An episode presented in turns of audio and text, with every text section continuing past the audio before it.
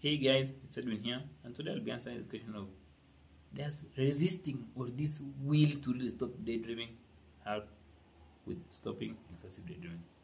Actually, what I really seen people do is people try to really beat themselves up, to really try to resist, like to just try to psych themselves up, like they really want to stop it.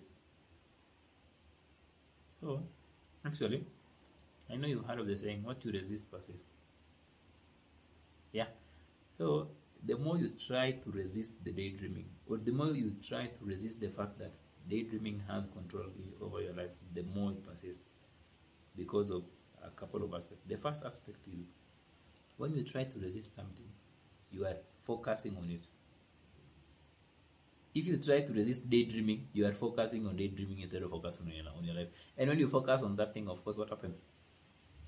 It becomes an obsession. And when something becomes an obsession, it will mean that it will be, even when you're not daydreaming, you are focusing about the actual fact that you are a daydreamer. You see what happens there?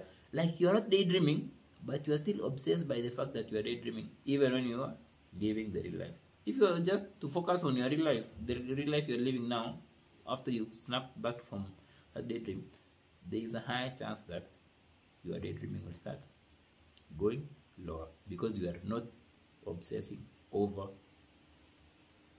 something which has become uncontrollable. The other aspect, of course, is uh, self hatred.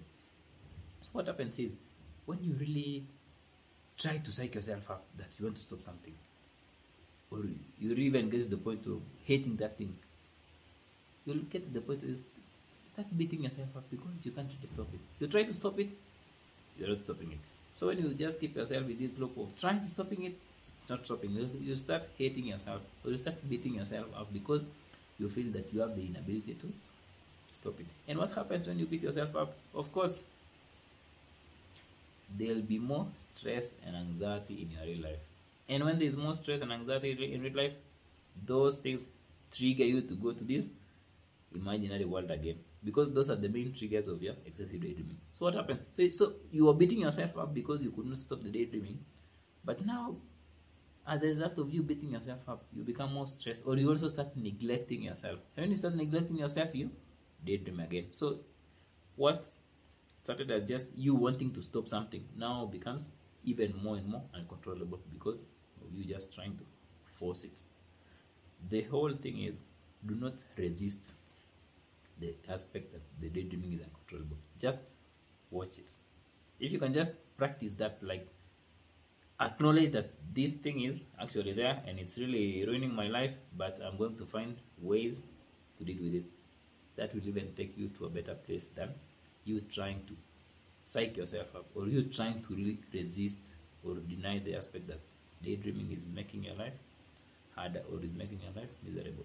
So don't resist, but be watchful and at least it will help you towards the better steps to managing your daydreaming. Hope you found that informative, guys. Until next time, have a nice day.